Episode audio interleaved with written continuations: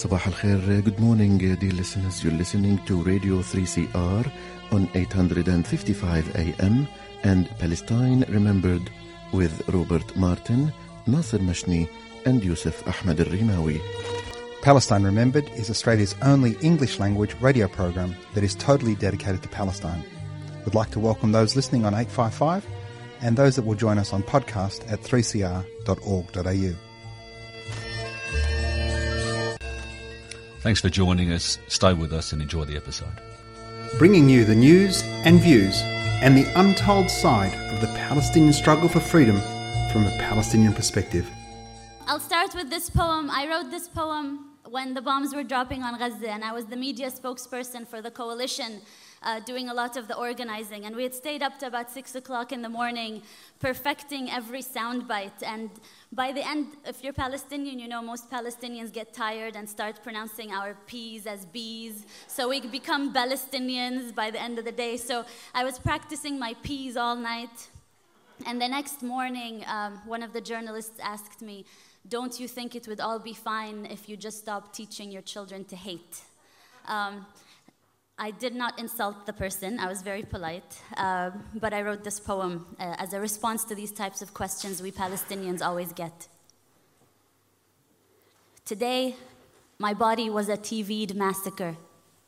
Today, my body was a T V'd massacre that had to fit into sound bites and word limits. Today, my body was a T V'd massacre that had to fit into sound bites and word limits, filled enough with statistics to counter measured response. And I perfected my English and I learned my U N resolutions. But still, he asked me, "Miz Ziada, don't you think everything would be resolved if you would just stop teaching so much hatred to your children?" Pause. I look inside of me for strength to be patient, but patience is not at the tip of my tongue as the bombs drop over Gaza. Patience has just escaped me. Pause. Smile. We teach life, sir. Rafif, remember to smile. Pause. We teach life, sir. We Palestinians teach life after they have occupied the last sky. We teach life after they have built their settlements and apartheid walls. After the last skies, we teach life, sir. But today, my body was a T V'd massacre made to fit into sound bites and word limits. And just give us a story, a human story. You see, this is not political. We just want to tell people about you and your people. So give us a, a human story.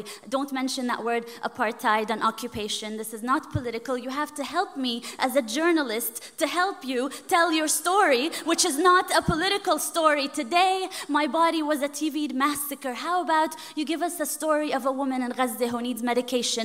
How about you? Do you have enough bone broken limbs to cover the sun? Hand me over your dead and give me the list of their names in twelve hundred word limits. Today, my body was a T V'd massacre made to fit into sound bites and word limits and move those that are desensitized to terrorist blood. But they felt sorry. They felt sorry for the cattle over Gaza. So I give them U N resolutions and statistics, and we condemn and we deplore and we reject, and these are not two equal sides, occupier and occupied, and one hundred dead, two hundred dead, and one thousand dead. And between that war crime and massacre, I vent out words and smile, not exotic, smile, not terrorist. And I recount, I recount, one hundred dead, two hundred dead, a thousand dead. Is anyone out there? Will anyone listen? I wish I could wail over their bodies. I wish I could just run barefoot in every refugee camp and hold every child, cover their ears so they wouldn't have to hear the sound of bombing for the rest of their life the way I do. Today, my body was a T V'd massacre, and let me just tell you, there is nothing your U N resolutions have ever done about this, and no soundbite, no soundbite I come up with, no matter how good my English gets. No soundbite, no soundbite, no soundbite, no soundbite will bring them back to life. No soundbite will fix this. We teach life, sir. We teach life, sir. We Palestinians wake up every morning to teach the rest of the world life, sir.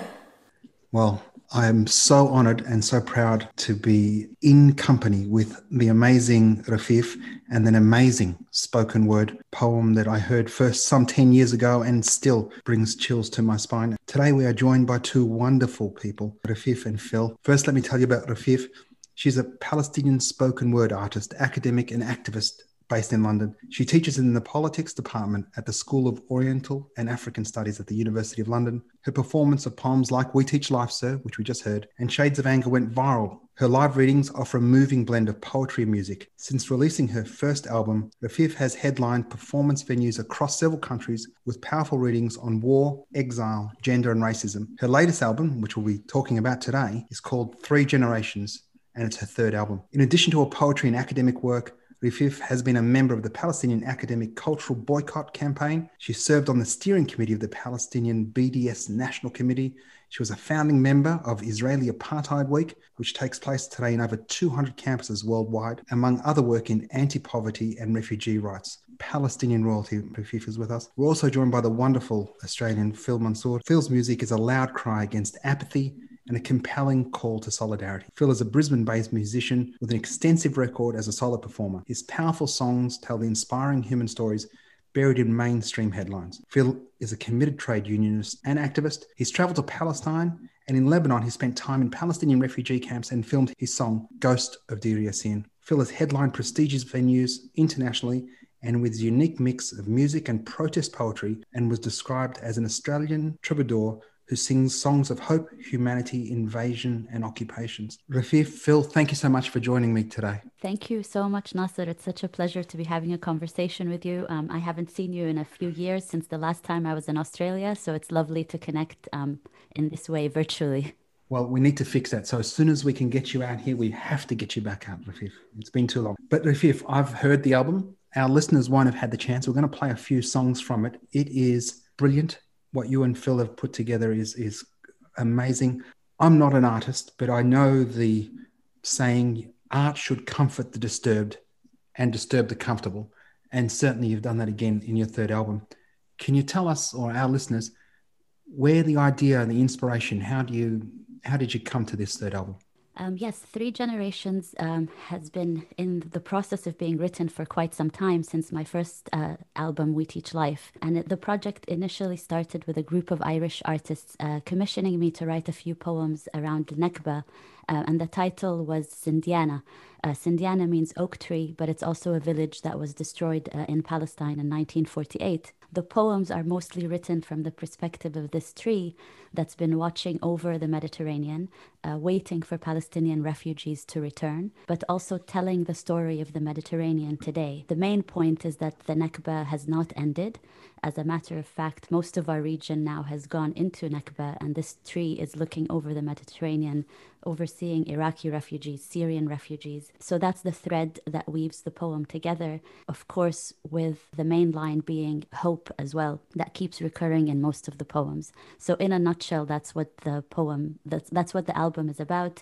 It's a little bit of a chronicle of the past five years of politics uh, internationally as well. So there's a poem about Trump uh, and his Uh, great deal, of course. Orange. Um, yeah. So yeah, Orange Man, that's what Orange it's called. Man, yeah, yeah. Generally speaking, I'm not the sharpest pencil in the uh, pencil case, but I was able to pick that one up. This is your second collaboration with Phil. Yes. Phil, you're an amazing artist in and of yourself, but working with Rafif, how, how do you put the music, how, how does it evolve? So uh, this, this recording project uh, evolved a little bit differently to the previous one uh, because we, we've been tour- touring fairly extensively. So on those occasions, we um, rehearse and we write a bit. Um, and so this process, and then and then we have the opportunity to perform those those um, new works live and just see how they go and they evolve through that performance process where we see how they're working. And we also, um, we take the opportunity when we're touring as well to do the recording bits that we can together. What I like about this new recording is that it was more organic in the sense that we um, created it more collaboratively together, and I hope it hope it reflects um, the input of both of us, both in terms of music and in terms of the the the, the poetry as well. Well, having heard it, and our listeners haven't had a chance yet, though we are going to play a few of the tracks. The music is moving, the words are moving. The first piece we're going to play, Rafif, is Three Generations. This is the lead title. Tell us a little bit about Three Generations. Uh, Three Generations is the title track, as you just mentioned. Um, it is an ode to the strength, resilience, um, and love of Palestinian women. Um, it is about three generations of women in my own family. And I'm telling our story, but it is also a collective story of Palestinians who have gone into exile, survived refugee camps, and insisted on teaching their children what their villages look like and about the right of return. So it's about that memory and that hope that gets passed on. We've also released a video uh, with that poem. And it, it was a wonderful process because we were under lockdown and we weren't sure how to make videos.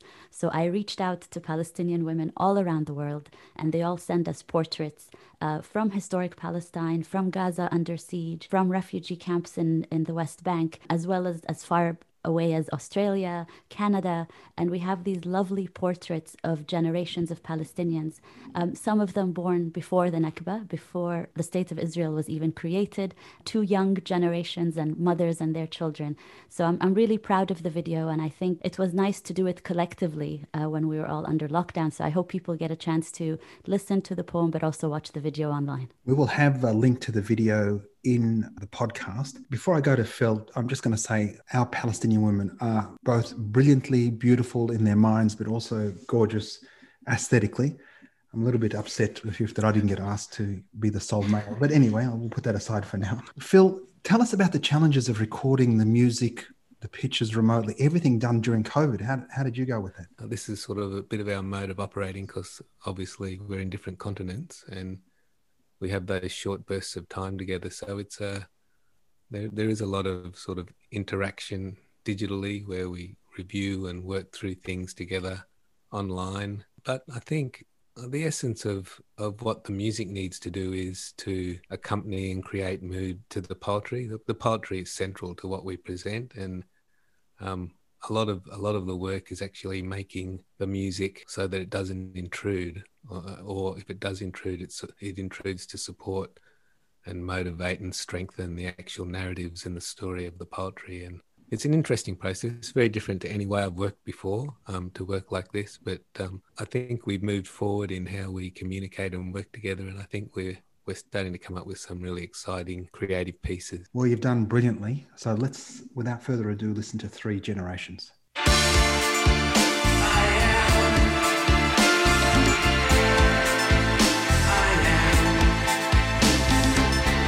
Every inhale, I am three generations of women who never made it past forty.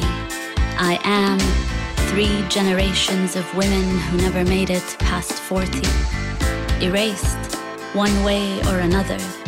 Bullets or memories of bullets stole them from us. I am three generations of women who never made it past forty.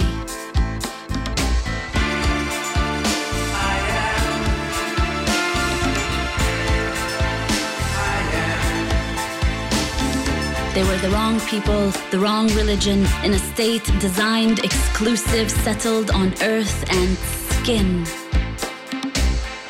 I'm three generations of patching tents and homes, of picking up and starting new, suitcases and keys, of saving scraps because the siege might come and it always, always comes, of sleeping on airport floors, of memorizing immigration questions and maps, of loving men, too in love with their revolutions to really love, of loving men, too in love with their revolutions to really love, of loving boys, still wondering where home went, of marking funerals as loud as we mark weddings, of marking funerals as loud as we mark weddings, of Debke like life depended on it, of joy and love against skies of steel, of joy and love against skies of steel.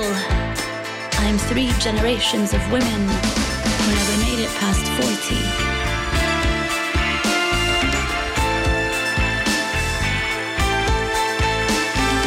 Every exhale, I am there every sigh by a window, every bus ride to the prison waiting room, every hug long enough to be broken by a soldier, every trembling hand searching in the ruins, every candle, every notebook, every za'atar sandwich between the notebooks, every exam with no electricity, every whisper and kiss under the blankets so the kids won't hear it. Every angry stare at a checkpoint, every made-up lyrics because my mother spoke in poetry but could not remember songs. Every breath and every gesture, every meal, rough hands yet gentle. Every braid, fingertips dancing through thick black hair. Every braid, fingertips dancing through thick black hair. They are with me. They carry me. I am three generations of women who made it. I am three generations of women who made it. In my every inhale, in my every exhale, they made it.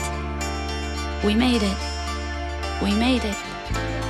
We made it.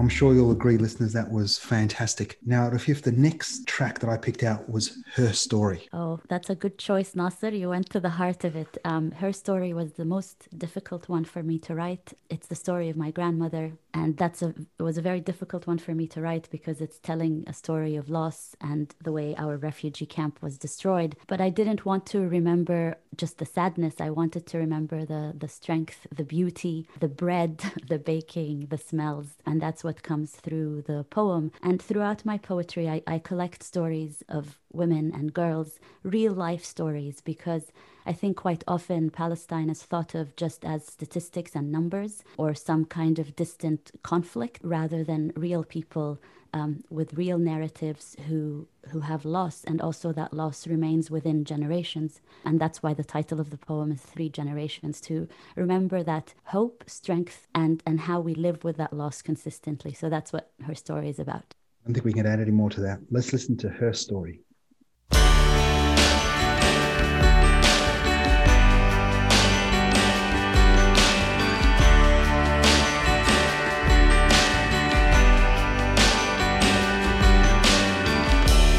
She kept the chaos away, folding and mending and sweeping. She kept the chaos away, folding and mending and sweeping. The chaos was not coming in here.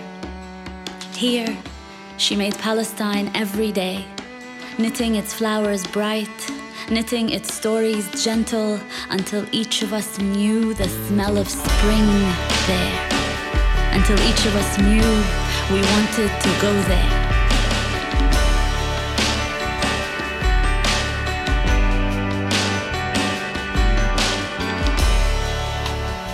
She reassembled houses and dances and harvest season. She taught us debke. She taught us debke rhythm and beat, and kept that debke beat steady, kept that debke beat steady. Made music and laughter steady. In the face of too many young men saying too many goodbyes to find desert jobs. She, she kept the chaos away. She made enough bread for five houses and welcomed everyone. Explained to the young ones how to wrap newborns warm. Give them, give them enough home to grow. Convinced. She was convinced. She was keeping war away with fresh garlic and extra coriander in every meal. She was convinced. She was keeping war away with fresh garlic and extra coriander in every meal, with prayer and holy water, with prayer and holy water, with prayer and holy water. Abana, Abana alladhi fi as-samawat.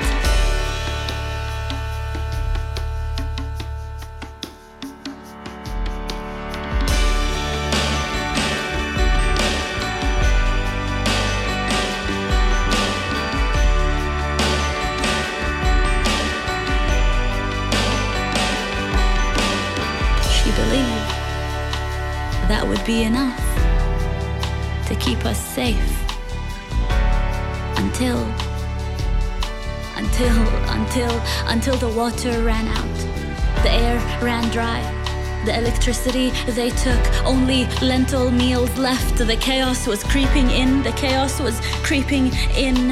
Her laughter and stories lingering. Until, until, until war. War came down from the skies and decided to take a break from breaking sound, and cloud came knocking at her doorstep. As always with strangers, she asked it to come in for a cup of coffee. As always with strangers, she asked it to come in for a cup of cardamom coffee. She didn't want to be rude. As always with strangers, she asked, "What brings you here? What brings you here?" Before everything fell silent, her laughter and stories lingering.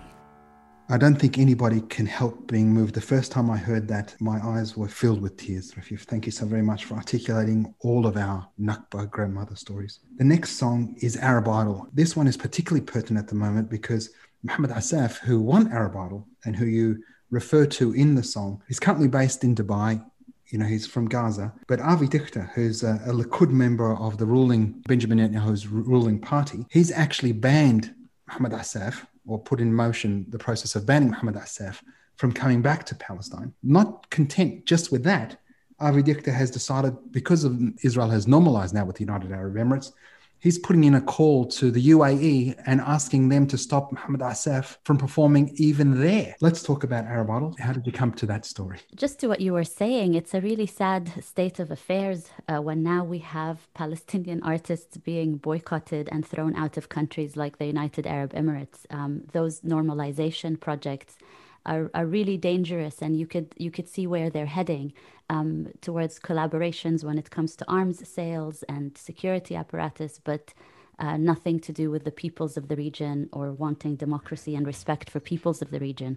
So um, it's it's really quite saddening that this is the state we've gotten to. Um, I like to think it's the official state, but actually the populations of the region. And if you look at Bahrain, for example, the fact that so many people uh, protested and you could see their comments online, um, you can still tell the peoples of the region are with the Palestinian people and believe in justice for the Palestinian people and think of our cause as one, uh, not as separate. Arab Idol was a bit of a cheeky poem I was writing because I was perplexed by the way we kept uh, focusing on Arab Idol and people were voting. And one year it was Mohammed Asaf and the next year it was another Palestinian. But the final competition was between a Palestinian and a Yemeni. And Aden was being bombed. And I, I was just thinking, this is a very, again, strange state of affairs where we're watching countries being bombed, but all we can vote on is Arab Idol. And the Palestinian Authority made a very, very big deal out of Arab Idol. And it was very strange that as more land was being lost, more land was being confiscated, more olive trees were being uprooted, this was the main distraction that we were seeing. So I just wanted to speak about how governments also sometimes distract you from what's really happening around you. Uh, and those things like Arab Idol can become a numbing way of, of voting when we can't vote on leaderships, unfortunately. Well, without further ado, let's listen to Arab Idol. As Aleppo burned, we celebrated Arab Idol. As Aden burned, we celebrated Arab Idol. As Ramallah slept to the sound of the siege on Gaza, we celebrated Arab Idol. We peered into screens and voted only because here we are allowed to vote. Here we have a say in nothingness. And we saw a supposed president of a supposed state happy to sell us a victory. Because the taste of exile and betrayal is heavy, like rust on our tongues. Because the taste of exile and betrayal is heavy, like rust on our tongues. Like a flashy red sign that declares, we, Ramallah, we live in bubble letter-shaped magic and glitter, where talk of freedom is sold by the kilo. at a falafel stand. And our liberation goes viral in thunderclaps. And Beit Lahem will celebrate bright and proud behind its wall, because we covered up the loss in revolutionary songs and debke, because we, we put ourselves back together crooked, half-standing, like buildings collapsed sideways after the raid. We cleaned the streets of the camp, swept them of all memory, hid the shrapnel on our smiles, and keep walking, keep walking, keep walking firmly in our own funeral procession, marching towards another fake idol.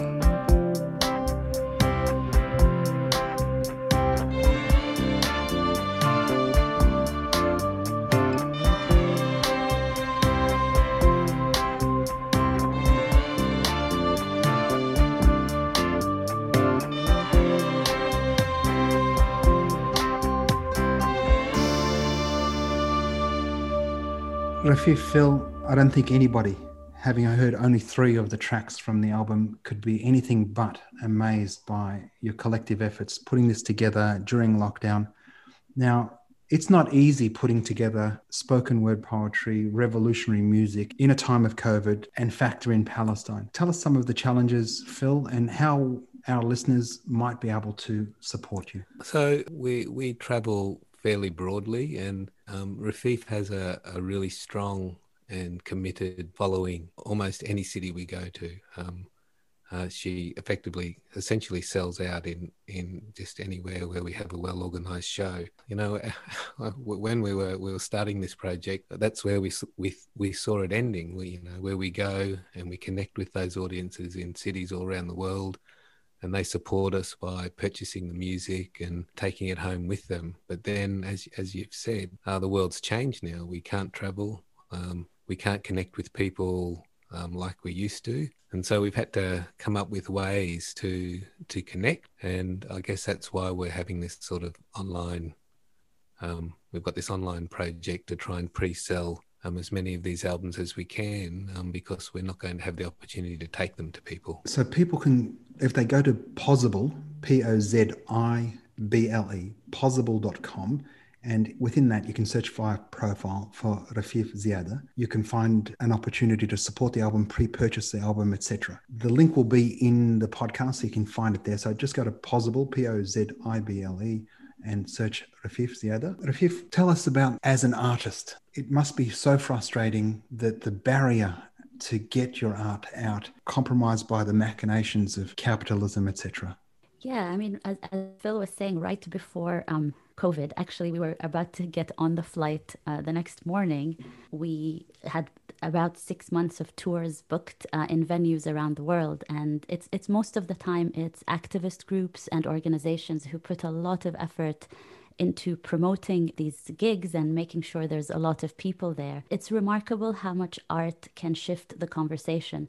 Quite often when it comes to Palestine events, we think of big lectures, we think of big name academics, and, and I'm an academic myself, so I, I do the lectures, I do the statistics, but the way people react after poetry, and I've had many people, especially young people, come up to me and say, you know, I'm the only Palestinian in my city and it, in my village, and it's it was so great to hear you. Um, and I think that touches people in a very, very different way. So I'm always thankful for all the organizations and the people who put in the effort to make sure, like, despite the way capitalist corporations work when it comes to music and art, that we could still get this type of narrative about Palestine out there quite widely. Now that venues are closed, it's making life a bit more difficult in that way, but all Palestinians and all artists around the world, we're adapting, we're trying to move it online, and I hope people can get behind the project and support the possible in this way so we can keep doing the work that we do. You heard it here, ladies and gentlemen. Make sure you go to POZIBLE. Rafif, Phil, thank you so very much for joining us, and thank you so very much for your amazing, amazing collaboration. Well done. Thank you, Nasser. Thank you so much, Nasser, and I really hope we get to see you in real life soon. The incomparable and amazing Rafif and Phil do yourselves a favour, go to the POZIBLE, register so you get an advanced copy, support the act so that it can get out there so people can hear genuine Palestinian voices. Thanks for listening, share the podcast, and remember, there's never been a better time for a free Palestine.